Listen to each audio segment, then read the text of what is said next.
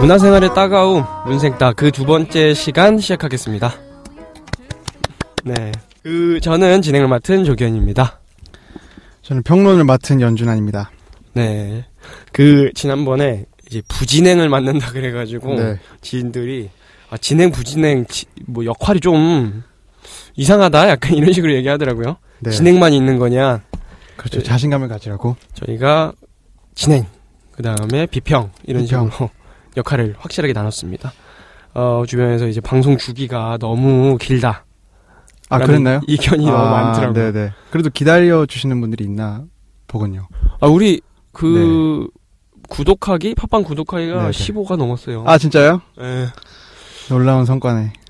하여튼 15명, 15명과 함께하는 네, 오늘은 어, 영화입니다. 영화를 다룰 거고요. 어, 바로 토마스 빈터베르그의 감독 브로크 감독의 어, 사랑의 시대를 사랑의 시대. 다루려고 하는데요. 어, 요거를 우리가 이제 스포일러를 음, 어떻게 할까? 이런 고민이 많이 되는데 그래도 스포일러가 굉장히 많습니다. 그래서 영화를 어, 다 알고 보시고 싶으신 분이나 아니면 한번 봤던 분이 들으면 좋을 것 같다. 그리고 뭐 듣고 또 보고 싶어 하시는 분들이 생길 수도 있죠. 어, 그건 굉장히 우리가 좋은 네. 얘기를 했을 경우에만. 네, 네. 그렇습니다. 노력해 그럼 보겠습니다. 그러면 어, 간단하게 어, 사랑의 시대고요. 원제는 더 꼬뮌입니다. 꼬면 네. 공동체죠, 공동체. 예, 그거 말고 다른 원제 하나 더 있지 않나요? 그 덴마크. 아, 덴마크가 꼬뮌입니다. 그러니까 덴마크가 좀 꼬뮌인데 아, 이제 그게 이제 영어로 해도 꼬뮌. 아, 덴마크로 해도 꼬뮌. 그 네. collective였나요? 그, 아, 그거는 이제 꼬뮌을 번, 영어로 번역했을 때 collective가 되는 건데 아, 네네네. 뭐 공동체라는 의미에는 변화가 없으니까. 아, 뭐 어쨌든 한국 제목하고는 상당히 괴리가 있죠. 네. 사랑의 시대하고는. 더 꼬뮌과 사랑의 시대. 요것도 네. 한번 뒤에 한번 다뤄보도록 하겠습니다. 네. 그 한번 줄거리 소개를 아, 해주시면 네, 좋을 네. 것 같아요. 그 배경은 70년대 덴마크입니다. 덴마크인데 이제 어, 주인공 가족이 아, 나오고요. 주인공은 에릭과 이제 안나를 중심으로 어, 공동체 생활이 전개되는 거를 그리고 있습니다. 음. 에릭은 건축학과 교수인데요. 20여 년간 연락을 끊고 지낸 아버지가 죽고 그로부터 대저택을 상속받습니다. 그 대저택을 유지할 비용이 없어서 집을 음. 팔고자 했지만 그 아 부인인 아 아나운서인 부인 안나가 굉장히 활발한 성격인데 음흠. 공동체 생활을 하자고 제안을 합니다. 근데 에릭은 맨 처음에 어, 왜 그런 걸 하냐고 얘기를 하지만 음. 못 이기는 척 안나의 의견에 동조하고 이제 젊은 시절에 친구들이 모여서 공동체 생활을 하죠. 음. 그래서 모인 사람들이 지난날의 좌파 운동과 어, 그 다음에 온건하게 보이는 교수 부부 음. 나아가 외국인 노동자까지도 이제 음. 공동체 생활을 같이 하게 됩니다. 아, 네, 요거 각각 이름들을 얘기하면 좋을 것 같은데, 이름이요. 네. 네, 그 이름 좌파, 말씀해 주시. 예. 좌파 운동가는 에릭이 아니죠. 올레. 올레죠. 올레고요. 예. 좌파 운동가는 올레. 온건해 보이는 교수 부부는 또 이름을 모르겠어요. 온건해 보이는 교수 부부, 빌라스의 부부, 빌라스의 부모, 그렇죠. 빌라스의 부모고 그들의 여섯 살 난 아들이 이제 빌라스고요. 외국인 노동자들 혹은 어 모나 혹은 알론이라고 하는 약간 히피로 보이는 사람들. 저 알론이 이제 외국인 노동 아 외국인이라고 제가 외국인이고요. 네, 알론이 외국인이죠. 외국인 노동자인 거는 이제 영화 속을 보면 영화를 보면 제가 들었던 생각이고 공식적으로는 이제 외국인 그냥 이방인 네. 난 주인공이 알론 어, 인물이 알론이고 그 다음에 이제 모나라는 굉장히 활발한 성격의 이제 프리? 프리섹스주의자 뭐 히피 네. 네네. 가 이제 같이 살게 됩니다. 그래서 이 사람들이 굉장히 가족처럼 지내려고 많이 노력을 해요. 노력하긴 하기보다도 그냥 가족 가족처럼 지내는데 이를테면은 이제 뭐 실오라기 하나 걸치지 않고 같이 바다 수영을 한다든지 이제 매일 한 자리에 모여서 같이 만찬을 한다든지 기념일도 이제 같이 축하를 하고 이런 식으로 이제 가족처럼 정말 시간을 음. 보냅니다. 이제 이- 여기서부터가 이제 중요한 건데요. 그러던 어느 날 주인공 에릭이 이 자신의 학생인 엠마랑 음. 이제 사랑에 빠집니다. 음. 그래서 가족 구성원들이 이제 아, 저택에 살고 있는 자기 구성 구성원들이 여행을 떠난 사이에 엠마를 집으로 불러들이죠. 네. 근데 아부싸 딸이 딸이 그걸 본 겁니다. 네. 딸이 이제 그 정사 이후에 이제 엠마가 이렇게 침대 한 구석 머리에 앉아서 음. 스타킹을 고쳐 신는 거를 보고 이제 발각이 되죠 그렇게 음. 이제 그제서 이제 에릭은 이제 그러면은 부인한테 얘기하겠다 안나한테 얘기 얘기하겠다고 딸이 딸한테 얘기하고 딸인 프레아한테 얘기하고 이제 부인한테 얘기를 합니다 안나한테 여기서 이제 안나가 어 같이 살 걸 제안하죠 네. 네네 그래서 같이 살면서 이제 벌어지는 일들 이제 엠마를 공동체의 일원으로 받아들인 이후에 이 가족이 어떻게 어, 공동체가 나아가는지에 대해서 영화는 심도 있게 네. 그리고 있습니다. 음흠. 네. 네, 뭐 간단하게 말하면 어, 부부 사이에 새로운 여자가 생겼고 네, 그 새로운 여자가 공동체에 들어오면서 벌어지는 일입니다. 네, 어, 오늘 하여튼 단어 선택이 굉장히 좋네요. 앞불사. 네, 네, 그리고 또 뭐 정사 이후. 네. 네. 아니 원래 이 영화가 굉장히 어, 소개된 방식이 어, 다자 연애, 그러니까 폴리아모리로 네. 이제 설명이 됐었죠. 그래서 비슷한 뭐 영화로는 이제 비키 크리스나 바, 아, 바르셀로나라고 하는 아, 네. 우디 앨런의 앨런의 영화. 내 남자의 애- 아내도 좋아. 아내도 좋아. 한국 제목은 네. 그거죠. 뭐 그런 부류로 이제 설명, 그러니까 소개가 되고, 음. 저도 맨 처음에는 단순히 이제 polyamory를 다룬 영화라고 생각을 했었습니다. 근데 음. 이제 그거보다 훨씬 더 할 얘기가 많, 많기 때문에, 많았기 때문에 이제 저희가 이제 소재 선정을 하게 됐죠. 어, 뭐, 메인 포스터의 카피도 남편에게 새 여자가 생겼다. 나는 그녀와 살, 같이 살기로 했다. 뭐, 이런 식으로 써 있는 거 보면, 네. 일단 선전 방식 자체가 polyamory를 전면에 내건 것 같아요. 네. 그 간단하게 이제 감독의 소개도 필요할 것 같은데요.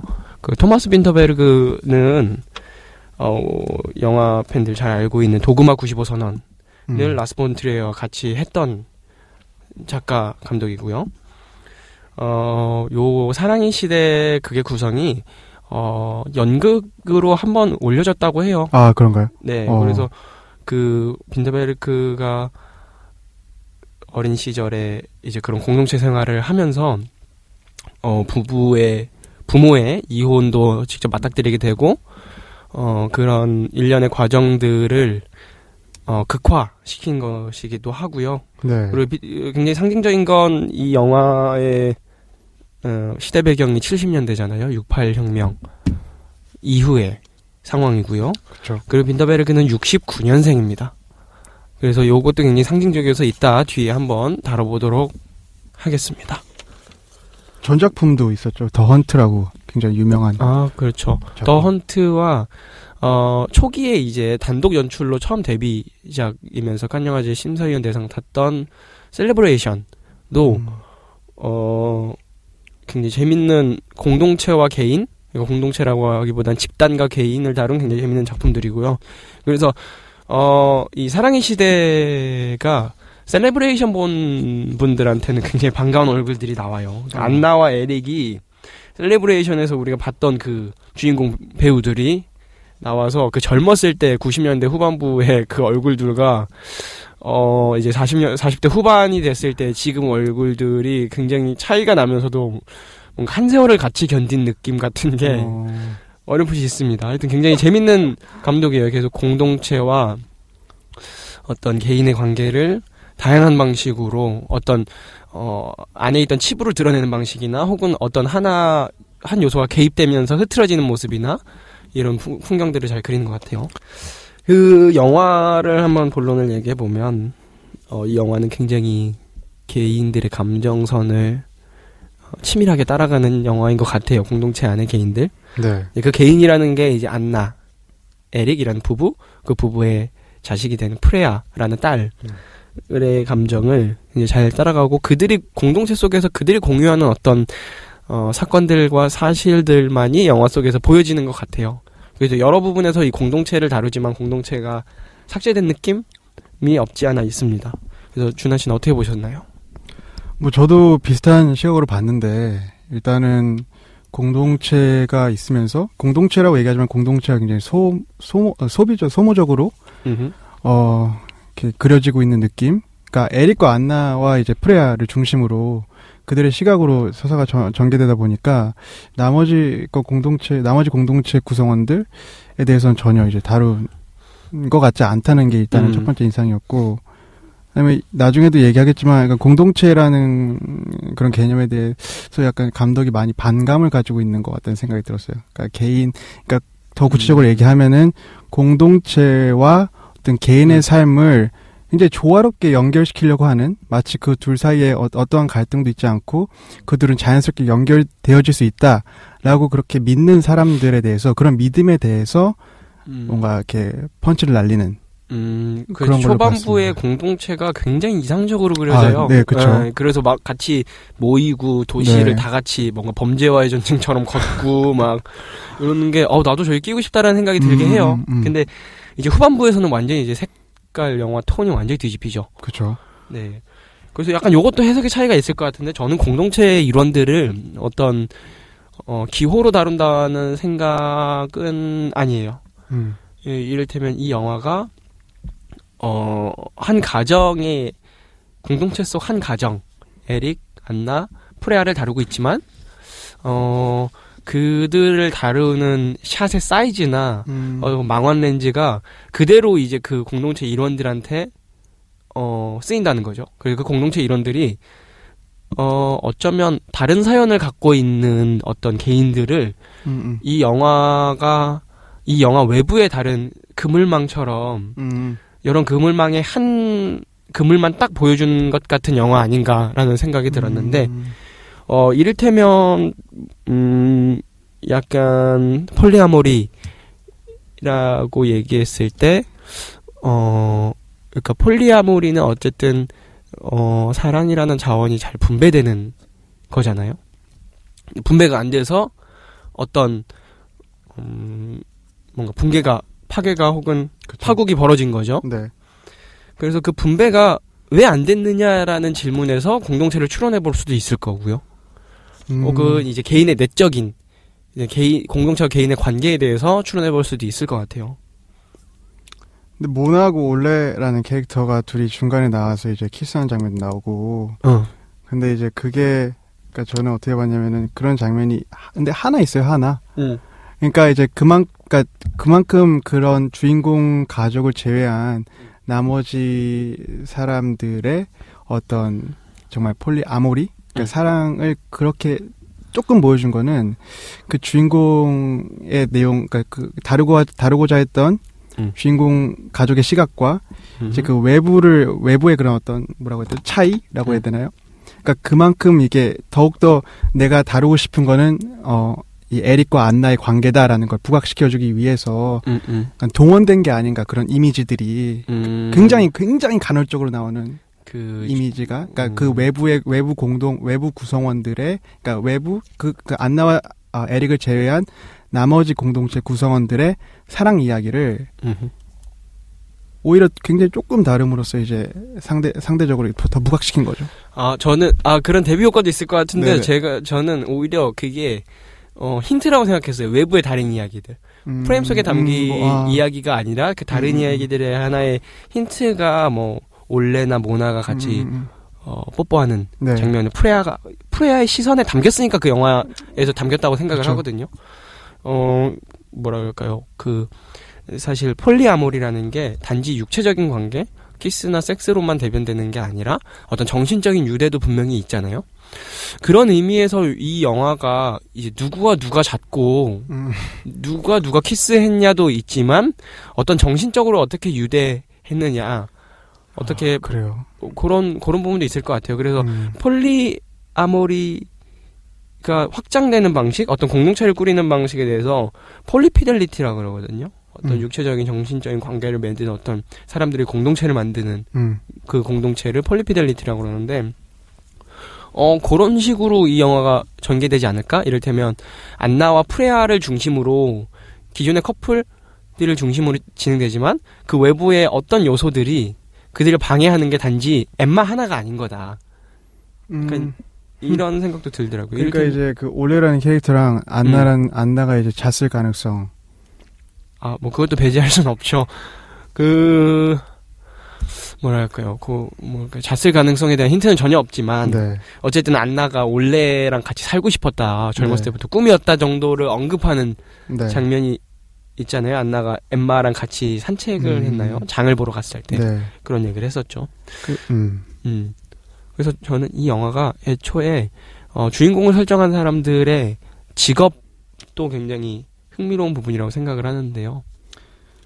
어, 그쵸. 아, 원래 같은 경우에는 이제 왕년의 좌파 운동가로 음, 나오죠. 근데 지금 완전 빈털터리. 그렇 죠. 아무도- 여기 다 빈털털이에요, 사실. 그죠. 그러니까 제대로 된 직업을 가진 가진 게그 어, 어, 빌라스 꼬마의 음.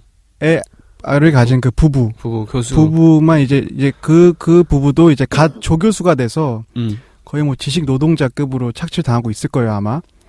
이제 아, 그런 개인의 투영인가요? 네. 경험- 경험을 제가 반영하는 그냥? 예 뭐 본 거를 이제 말씀드리면은 오. 그렇게 안정적인 지, 직업이 아닌 것 같고 음. 유일하게 안정적인 직업을 가졌다고 할 수 있는 거는 안나와 주인공인 안나와 에릭밖에 없죠. 그렇죠. 아나운서 앵커와 아나운서와 그 대, 대규모 엄청 큰 이제 공영 방송의 음. 어, 아나운서와 어, 뭐 대학이 건축가, 어딘지 모르겠지만 어, 예, 제대로 된 어, 건축가 교수가 음. 이제 두 명만 그래서 둘이 이제 거의 다 돈을 다 내죠. 음. 음, 돈을 다 부담한다고 얘기 나오고 이제 그것 때문에도 문제가 계속 공동체에서 벌어지게 되는 하나의 음. 빌미가 되는 거죠. 그죠. 자원을 어떻게 이제 그러니까 도, 음, 돈은 내가 내는데 음. 왜 너네가 주인 행세를 하려고 하냐라는 그런 태도가 그런 말들이 굉장히 중요한 국면마다 에릭한테서 나타나요. 그게 이제 그 뭔가 전체가 어떤 1인 1표 식으로 평등을 지향하다가 한번 뒤흔들어지잖아요. 네. 그 순간이 이제 음. 개인이 폭발하는 순간일 텐데 에릭이 폭발하는 순간일 텐데 음, 그 폭발하는 계기가 어 어쩌면 굉장히 이, 이제 사랑이라는 사적인 계기여서 오히려 정확히 말하면은 이제 안나와 엠마가 에릭한테는 있을 텐데 음, 그 자원을 분배하는 방식에서 엠마한테 더 많은 어떤 공간을 주고 싶고 함께 하고 싶고 뭐 이런 문제고 공동체는 아 기존에 그 에릭의 자원이 에- 안나한테만 분배되다가 엠마한테 분배를 개- 하려고 하는 거 보니까 아 이거는 굉장히 기존의 우리의 방식과는 너무 위협적이 우- 방식이 위협적이다. 우리 공동체라는 공동의 관계에서 너무 위협적이다고 생각하니까 쫓겨나려고 할 때 이제 그 박탈시키는 거죠. 1인 1표를. 각자의 권한을. 그죠. 어떤 장면이 있냐면은 이제 이제 안나가 어, 자기 생일날 안나 안나의 생일날 방송국에 이제 에릭과 프레아가 찾아옵니다. 찾아와가지고 근데 그때 당시에는 이제 에릭이 벌써 어 저기 엠마와 이제 공 어디 학교에서 숨어서 숨 어, 살고 있었고 이제 안나한테 생일 선물을 주면서 이제 안나가 제안을 하죠. 그 그렇게 살지 말고 당신 사랑할 수 있는 건 당신의 권리인데 굉장히 깨어 있다고 해야 되나? 이거 굉장히 어떻게 보면은 지, 잘 비정상적이라고도 할 수 있는 음, 일반적으로 봤을 때 음, 그런 세- 그런 대사지만 음. 굉장히 자연스럽게 합니다. 음. 당신 권리니까 당신 포기하지 않아도 된다고 들어와 살라고 에릭한테. 음, 근데 이제 그게 막상 이제 그래서 이제 에릭이 이제 어, 불러들이죠 엠마를 음. 그 공동체에 음. 그래서 그 자리에서 공동체가 투표를 합니다. 엠마를 드릴 것인지 말 것인지. 그렇죠 투표 과정도 엄청 뭔가 지난해요 네, 지나네요. 굉장히 지나요. 왜냐면 안나도 밖에서 너무 막 이렇게 하다 어, 쿨하게 하다가 집에 오니까 어 막상 눈을 보니까 음, 영원히 사는 게 아니라 그냥 잠깐 머물러 있는 거 얘기한 거라고 갑자기 말 바꾸고 그렇죠. 그러다 또 에릭이 뭐라고 추궁하니까 아 자기가 그런 뜻이 아니라 그냥 음, 음, 음. 끝까지 있어도 된다. 아, 자, 거의 그냥 맞아요. 분열적으로 얘기를 하죠. 그렇죠. 그 장면에서 굉장히 징후적인 게 에릭 안, 어, 안나와 엠마 사이에 에릭이 있는 게 아니에요. 음, 엠마 옆에 에릭이 있어요. 그렇죠. 네, 그렇죠. 음, 네, 그래서 굉장히 안나 입장에서는 그렇게 드리고 나서 음, 어쩌면 약간의 기대? 이를테면 자기한테 좀 더 마지막에 이제 안나가 섹스를 하고 싶어 하는 욕구를 보이듯이 음. 에릭과 나한테 좀 더 뭔가 뭔가 좀 분배되지 않을까? 약간 이런 느낌으로 그러니까 에릭이 가운데 앉을 줄 가, 가운데 앉을 줄 알았겠죠. 그쵸. 그러니까 엠마와 사이에 자기 사이에 앉을 줄 네. 알았는데 그게 아닌 거지. 그게 아닌 거지. 그래서 나는 저는 그 장면에서 아우 한편으로는 굉장히 그 안나의 정서가 너무 잘 이해가 되더라고요. 그래요? 어. 어. 그러니까 그 뭔가 잘 그래도 분배될 것이라고 생각했던 어떤 공정할 것 나름 공정할 것이라고 생각했던 음, 에릭이 음, 그 사이에 어, 엠마가 앉아버리니까 음. 단절된 음. 거잖아요. 에릭과 음, 음. 안나는 그래서 어 그래 어쨌든 저런 뭔가 사랑과 전쟁류의 감정들 어떤 불륜을 지켜보는 감정들이 발생할 수 있겠다는 생각이 들더라고요. 그러니까 그 안나라는 캐릭터를 통해서 그러니까 그 안나라는 캐릭터가 곳곳에서 그 부분도 포함해서 그러니까 감독이 공동체를 얼마나 싫어하는지 공동체라는 게 얼마나 이상에 불과한 것인지를 보여주는 것 같아요. 그러니까 안나가 생각 안나가 얼- 굉장히 자유로운 사람으로 나요. 굉장히 활발하고 맨 음, 처음에 음. 공동체 생활을 같이 하자고 제안했던 것도 안 나고 그리고 너무 잘 즐기죠. 네, 너무 잘 즐기고 그래서 맨 처음에 에릭이 되게 소외감을 느낄 정도로 에릭이 뭔가 자기 내면의 말을 하려고 하는데 음. 안나는 벌써 정신이 딴 데 가 있고 다른 사람들이랑 얘기하는데 너무 즐거워하고 있고 그러니까 그것에 대해서 저는 약간 안나의 직업과 음. 에릭의 직업의 속성에서 그 캐릭터들이 잘 드러난다고 생각을 하는데 아 그렇죠 그렇죠 어쨌든 에릭은 어, 건축가고요. 내적 설계가 제일 중요한 사람이에요. 굉장히 이성적이고 네.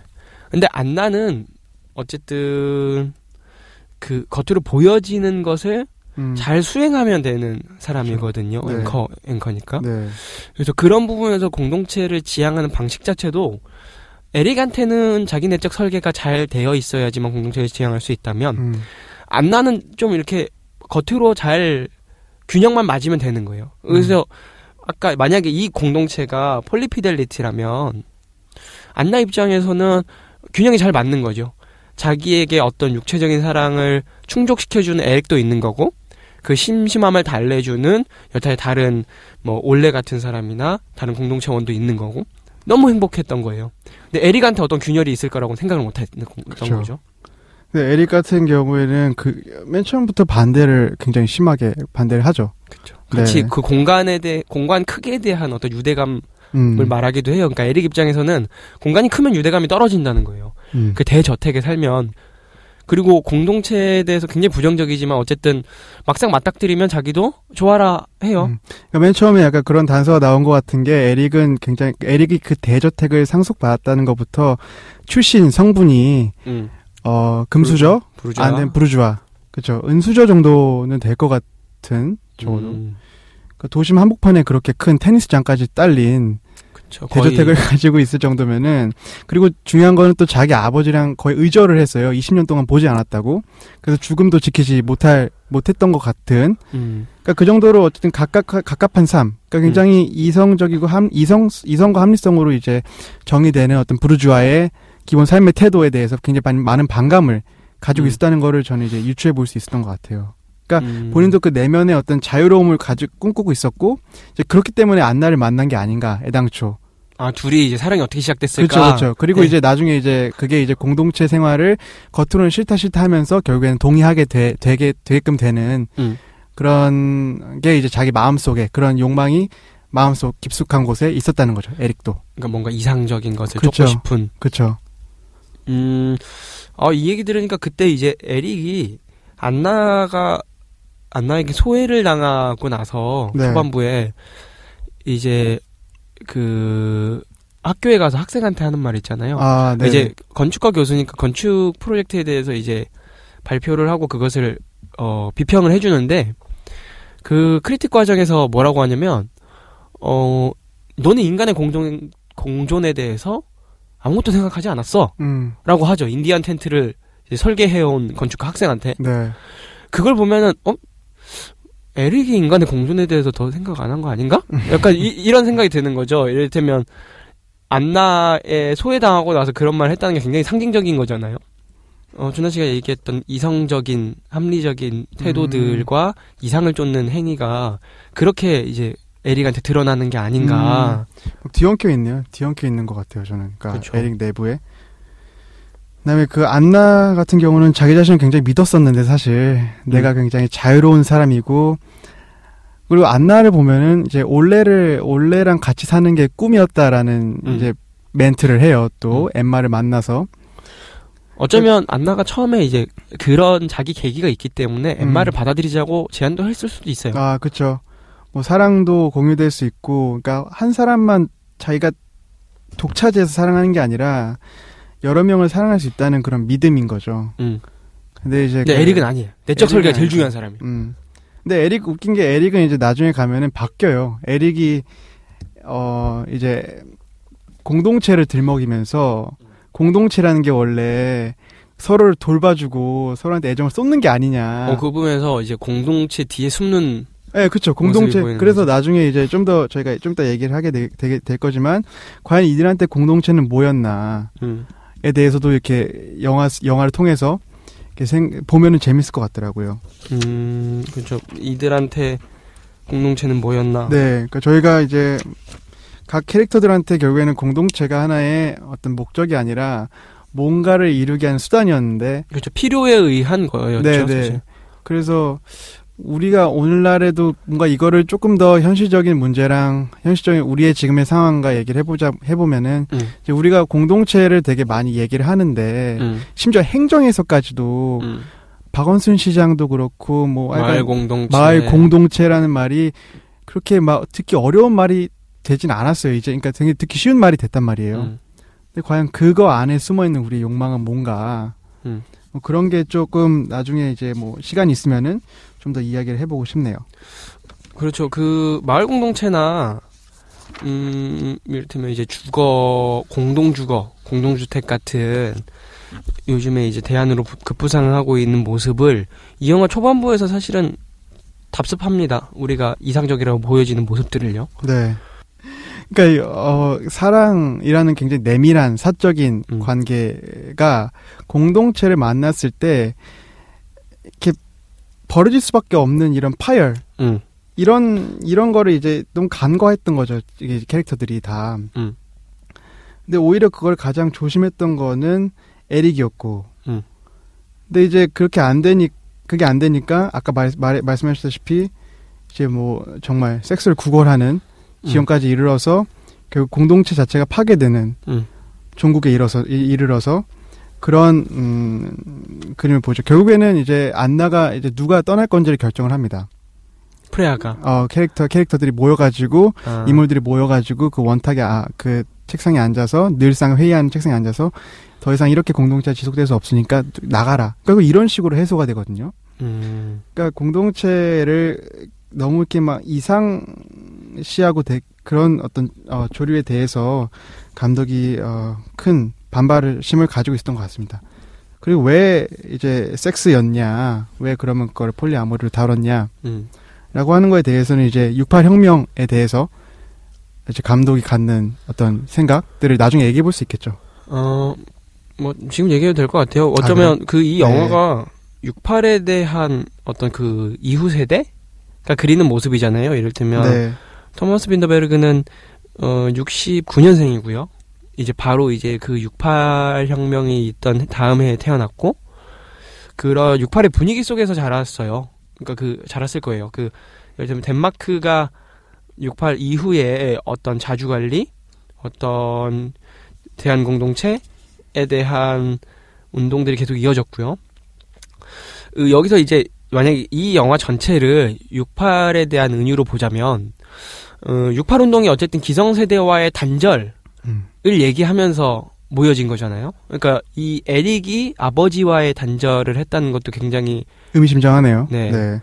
그런 의미에서는 68혁명 이후의 세대가 이 68혁명을 반성하는 방식 혹은 재현하는 방식일 수도 있을 것 같아요.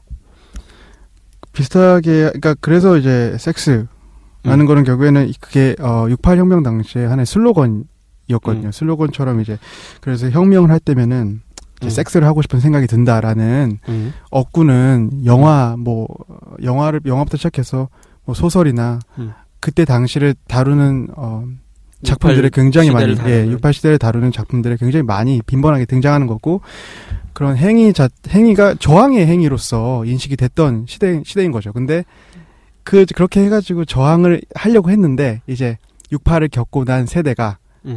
자신들의 어떤 지- 젊은 과거 지난날의 과거를 생각하면서 근데 안 되는 거죠. 음. 그게 그 근데 68 혁명에 대해서 잠깐 설명이 필요할 것 같아요. 아, 네 네. 68 혁명은 이제 어, 68년도 3월에 이게 프랑스에서 시작된 운동이 전 세계로 퍼져 나간 거고 어, 3월 베트남전을 이제 반대하는 학생들이 미국 카드사인 아메리칸 익스프레스의 파리 지사를 점거합니다. 음.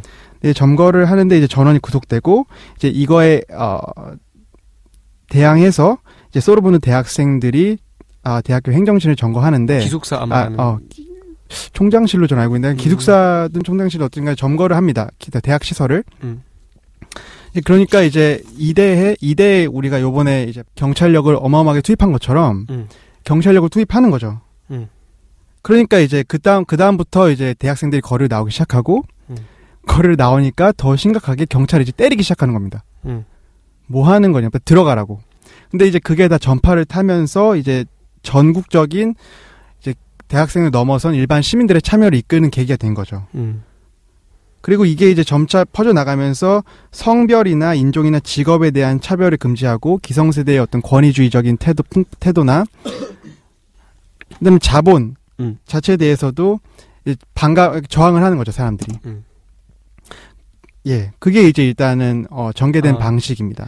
그리고 682. 뭐 대표적인 슬로건 같은 것도 굉장히 6파를 상징적으로 보여주는 것 같아요. 네, 이를테면은 뭐 금지를 금지하라.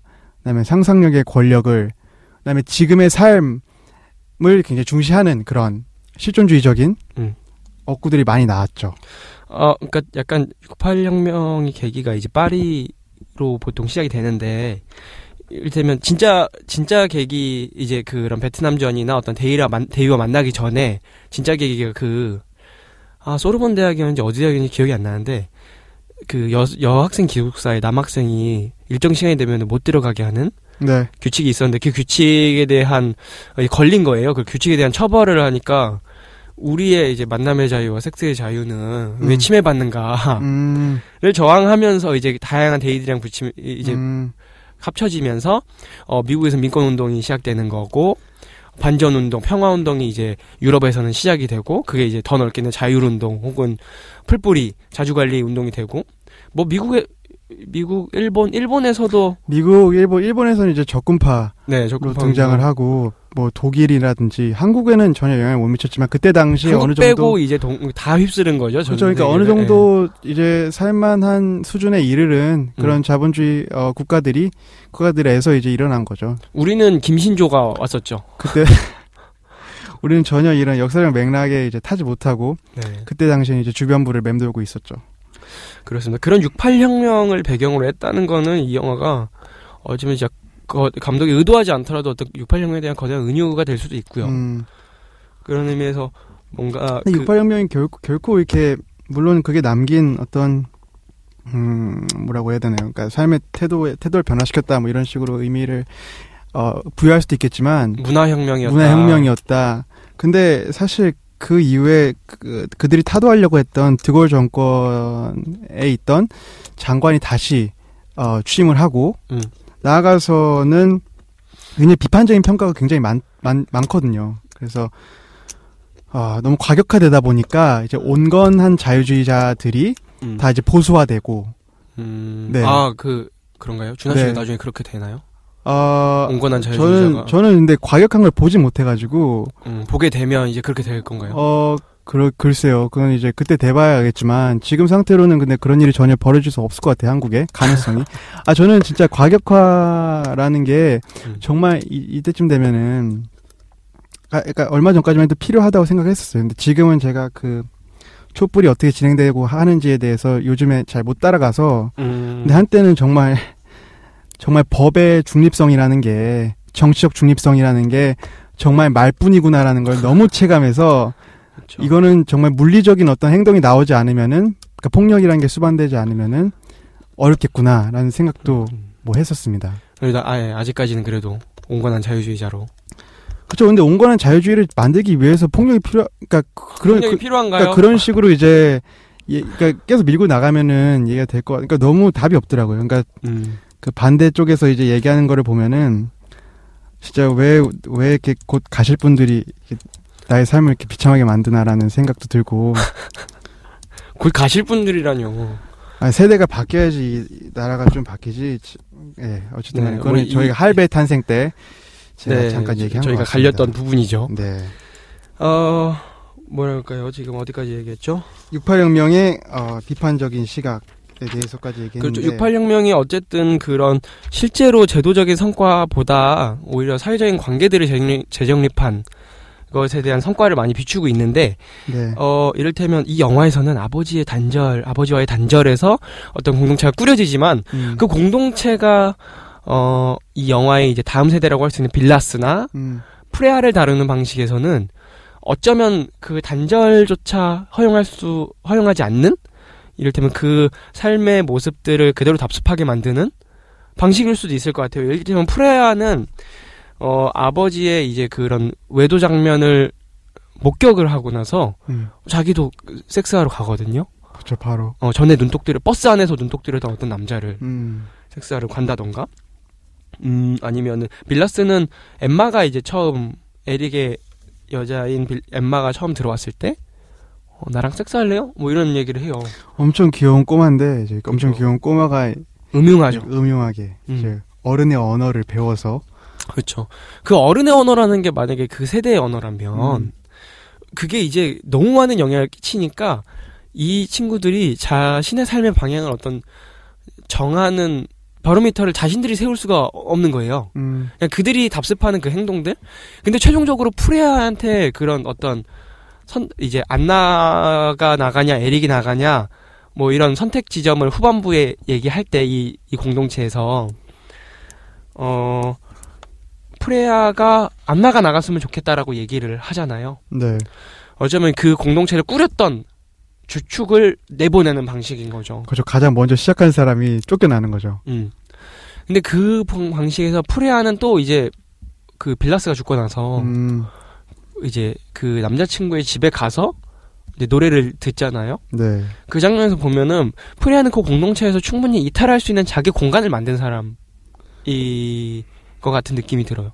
음. 그러니까 자기 공간, 그 공동체라는 공동의 영역에서 자기 사랑이라는 영역조차도 어쩌면 박탈당하고, 네. 어, 선별당하고, 회의석상에 올라서, 그 약간 수치스럽기까지 한 그럼요. 장면인 거잖아요. 그러니까 그래서 아까 김현 씨가 얘기했듯이 그 음. 어, 자기 아- 본인의 아버지가 그러니까 에릭이 이제 엠마랑 이제 섹스를 하고 그 이제 엠마가 혼자 홀로 앉아져 있, 안, 앉아 있는 엠마를 보고 바로 가서 자기 남자친구랑 섹스를 했던 거는 음. 이제 그런 공동체로 공동체가 지속되지 않을 걸 직감적으로 안 거죠. 그래서 이제 아, 다른 영역을 찾았다. 네, 그래서 이제 자기의 세계를 찾은 거죠. 그러니까 저는 그 프레아라는 캐릭터가 그러니까 안, 에릭과 안나의 자식인 프레아가 약간 감독이 자기를 투영한 게 아닐까. 그러니까 계속 그의 그 프레아의 시각으로 공동체가 이렇게 망가지는 거를 보고 음. 네, 그래서 이제 그걸 본 다음에 근데 감독도 정말 원했을 거라 생각해요. 프레아가 얘기하지 맨 처음에 에릭한테 엄마한테 얘기하지 말라 그러거든요. 음. 그냥 조용히 하고 있는 게 어떠냐고. 왜냐하면은 그렇게 유지하기 되면은 위해서. 예 그렇게 하면 공동체가 무너질 것 같으니까. 음. 근데 에릭은 자신 있게 말하죠. 괜찮다고 다 얘기할 수 있다고. 그러니까 상징적인 것 같아요. 굉장히 음. 프레아는 이탈하고, 음. 근데 프레아한테 주도권이 넣었을 때 어떤 그 공동체를 만들었던 주축한테 어 어쩌면 안나를 추방하는 방식이 아니라 안나가 어 어쩌면 그그 그 세대의 가치들 어떤 그 기득권화된 공동체를 어 이탈하기를 자신과 아. 마찬가지로 이탈하기를 권유한 거기도 해요. 왜냐면 나는 엄마를 믿는다. 잘 해봐라. 음. 이런 식으로 얘기하는 거잖아요. 이를테면 이 영화에서 빌라스를 죽이는 방식도 어쩌면 그 전 세대가 음. 후세대를 어떻게 다뤘는가의 문제이기도 하고요. 음. 그러니까 근데 안나가 쫓아 그러니까 프레아가 안나를 쫓아내는 방식은 네, 음. 쫓아낸다기보다 굉장히 이, 이해를 하면서 정말 엄마가 행복해졌으면 좋겠어라고 음. 얘기하면서 엄마를 정말 성숙해지죠. 그렇죠. 프레아가. 막 정말 울면서 엄마 꼴 보기 싫으니까 나가 이게 아니라 엄마 너무 불행해 보여. 그렇게 자유를 찾던 엄마가 자유는 하나도 못 느끼는 것처럼 보여. 음. 그러니까 엄마 나가서 이 공동체를 벗어나라고 얘기하는 게 마치 그 68 이후 세대가 68 세대를 정말 상징하는 게 안나 같은데 제가 봤을 때는 음. 68 세대한테 메시지를 전하는 거죠. 이제 돌아와라. 정신 차리고 이제 끝났다. 너네 파티는. 음. 그렇게 그- 저는 해석을 했어요. 그러니까 안나가 어쩌면 애초에 균열은 안나가 권태를 느끼는 부분에서부터잖아요. 권태를 권태를 느꼈기 때문에 공동체를 구성하자라고 제안을 했던 거기 때문에 음 애초에 영화는 시작부터 사실 균열이 있는 거예요. 그 이를테면 안나가 초반에 이렇게 햇빛을 잡으려고 하잖아요. 손 손으로 손 사이에 들어오는 햇빛을 잡으려는 말 중에 음. 태양, 섹스, 그리고 태양, 뭐 그리고 섹스 뭐 이런 식으로 반복을 하는 거죠. 이를테면 그 섹스와 태양 햇빛 강한 햇빛처럼 겉으로 드러나는 공동체가 그 섹스라고 상징되는 사랑이 어떻게 변증법적으로 어, 잘 굴러갈 거라고 믿었던 안나의 태도인 것 같기도 하고 음, 저는 그 장면을 이제 섹스 태양, 태양이 뭔가 빛을 주잖아요. 빛이란 음. 거는 이제 어떤 구원에 대한 은유일 수 있는데, 음, 그러니까 섹스와 그게 이제 공동체를 그쵸, 본. 거죠. 그러니까 근데 섹스 자체가 이제 얼마나 크게 큰 뭔가 안나에게 있어서 얼마나 큰 의미를 갖는 거였는지 육체적인 몸석 몸을 몸을 육체적으로 몸을 섞는다는 게 근데 이제 그게 충족이 안 되니까 음. 이제 완전히 공동체가 뭐건 다 끝나는 거죠. 음, 그러니까 만이, 만약에 이, 그러니까 이 이야기는 에릭이 안나와 섹스만 잘했어도 좀 문제가 없는 공동체를 유지할 수 있는 부분이었을 수 그렇죠. 있어요. 그러니까 사랑을 잘 분배를 한다면은, 그러니까 음. 사랑이 분배가 되는 것이었다면은, 저도 그렇게 생각을 하는데 어, 애정 어쩌면 애정이라는 게 깊이의 문제인 거기도 하잖아요. 에릭한테는 그 깊이가 중요한 거고 안나한테는 그 넓이가 중요한 것 같다는 생각이 들어요. 사랑에 어쩌면 자기를 잘 받쳐주는 넓이가 있어야 되는 거고 에릭한테는 둘이 내밀하게 소통할 수 있는 어떤 깊이. 음. 사실 에릭은 안나가 그때 공동체 생활을 하면서 자기 말을 안 들어줬던 순간 소외를 느끼지 않았다면 음. 자기 말을 잘 들어주고 소통이 잘 됐다면 엠마를 만나지 않았어요. 그렇겠죠. 만나지 않았겠죠. 근데 나중에 이제 에릭이 공동체를 어떤 변명의 대상으로 삼는 거는, 그러니까 아, 엠마랑 만나기, 엠마, 엠마랑 만나기 위해서 공동체가 필요한 거잖아요. 음. 에릭한테는. 그래서 그 장면에서 또 이제, 어, 뭐라고 해야 되죠. 그러니까 68 혁명 세대를 상징한 또 하나의 캐릭터로서의 에릭, 에릭인데, 음. 그 사람들이 얼마나 공동체라는 거를 단순히 자기의 어떤 사적 욕심을 채우, 채우기 위한 음. 하나의 수단, 수단으로, 수단 정도로만 삼아, 음, 삼았구나. 생각했다라고 이런, 이런 비판? 의식이 음. 담겨, 있- 담겨 있는 것 같더라고요. 음, 하여튼 뭔가 여러 가지 생각을 할 수 있는 것 같아요. 이게 68 세대에 대한 전 세대가 어떤 은유나 비판, 반성일 수도 있고요. 저, 저는 하여튼 그 부분에 대해서는 굉장히 재밌는 접근이라고 생각을 해요. 일단 아버지한테 공간을 물려받, 아버지와 단절했지만 관계는 공간을 물려받고, 음. 이를테면, 어, 관계 형식을 이어받은, 이제 그 에릭과 안나에게 이어받은 프레아가 어쩌면 그 공간을 이탈해버리고, 음. 그래서 어떤 그 관계 형식과 어떤 그 공간에 대한 어떤 은유로 이 다음 세대 68을 반성하는 방식을 읽어봐도 좋을 것 같고요. 아니면 저는 그 polyfidelity라는 게 굉장히 재밌는 것 같아요. 우리가 이 어쩌면 우리가 보지 못하는 이, 이 모두가 다 은밀하게 서로를 사랑하고 기대고 있는데 어 그 안에서 어, 사랑의 형식이 좀 다른 부분들에 대해서 갈리는 거죠. 제가 옛날에 어떤 부족 공동체가 음. 어 일부 일처제, 일부 다처제, 다부 일처제 뭐 이런 다양한 형식들을 다 포용하는 이제 부족 공동체가 있었거든요. 이제 뭐 나는 한 남자랑 만나는 게 좋으니까 그 사람만 만나. 근데 그 남자는 난 여러 사람 만나는 게 좋아. 그 중에 또 다른 여자는 난 여러 남자를 만나는 게 좋아. 그 중에 또 다른 남자는 난 한 여자만 만나는 게 좋아. 이런 식으로 뭔가 그 공동체 자체가 내가 원하는 관계 형식을 음 뭔가 선택하는 음. 방식인 거죠. 사랑의 이 영화, 형식을. 영화에서는 이제 그게 안 된다는 거잖아요. 그러니까 그게 그거 그렇게 하는 것과 그게 공동체 작동 원리로서 지금 기현 씨가 얘기한 그런 사랑 방식 다양한 음, 이제 예, 사랑의 다양한 사- 형식들, 예, 그런. 거를 음. 그런 게그 기현 그그 기현 씨가 얘기한 그 부족은 그게 가능 그게 가능하다고 이제 얘기한 사람들이 어떤 사례로 음. 그러니까 사랑과 어떤 공동체가 같이 갈 수 있다라는 음. 그런 사례를 들수 있지만 감독은 전혀 반대의 시각을 가지고 있는 것 같아요. 그게 불가능하다. 그게 불가능한 절대 절대적인 어떤 어 그리고 그거를 그게 가능하다고 하는 거는 위선이다. 음. 라고 얘기를 하고 나중에 결국에는 이제 68 아까 안나로 표상되는 68 세대를 보내주는 거죠. 용기를 주는 거죠. 떠나가라고. 당신의 음. 그런 생각에서 그 벗어나고. 가치 체계에서 벗어나시오. 우리도 그런 게 필요하다. 그러니까 386, 그러니까 만약에 386과 68을 비교할 수 있다고 하면은 386 세대, 그러니까 80년대 민주화 행, 행정을 이끌었던 세대들, 음. 지금 우리 한국 사회에서 경제 활동 인구를 치면 거의 최고 지위를 가지고 있는 사람들이죠. 모든 기득권을 다 가지고 있는 그 나이대인데 네. 그 사람들에 대해서 우리가 어떻게 그 사람들을 묘사하고 재현해낼 수 있을까? 그렇죠. 근데 그 이제 68과 이제 86 세대의 느낌은 어쨌든 지켜온 가치 체계들은 다른 거잖아요. 그게 이제 기득권화 됐다는 것만 비슷한 건데. 그래서 우리 그 세대도 사람들이 근데 과거를 영, 영광으로 생각하고 과거에 뭔가 투신할 수 있다는 점에서는 저는 정말 유사한 점이 있다고 보고 저도 저도 그거를 그렇습니다. 그거를 이제 음. 바탕으로 그거를 자양분 삼아서 혹은 이제 그걸 자신의 과거의 기억을 바탕으로 계속 오늘날까지도 자위해 나가고 있다면은 386이. 386이 음. 이제 그런 그러니까 저는 있을 거라서 저는 중 가, 간간히 간간히 이제 제가 속한 공동체에서 보기도 하고 그런 분들을 그리고 한번 386을 한번 다음 시간에 다음 시간에 한번 386을 다뤄볼까요? 네 그래서 38 그러니까 이 감독이 마치 68을 이렇게 조소하면서 근데 지금 얘기하던 저맨 처음에 조소하고 비꼬려고 풍자하거나 조소하고 나 비, 비난하려고 이 영화를 만든 줄 알았는데 음. 맨 마지막에 이제 프레아가 엄마한테 제가 안나한테 얘기한 그런 대사를 다시 생각해 보니까 가능성. 어 그냥 감싸주는 것 같아요. 이해라고 해야 되나요? 음.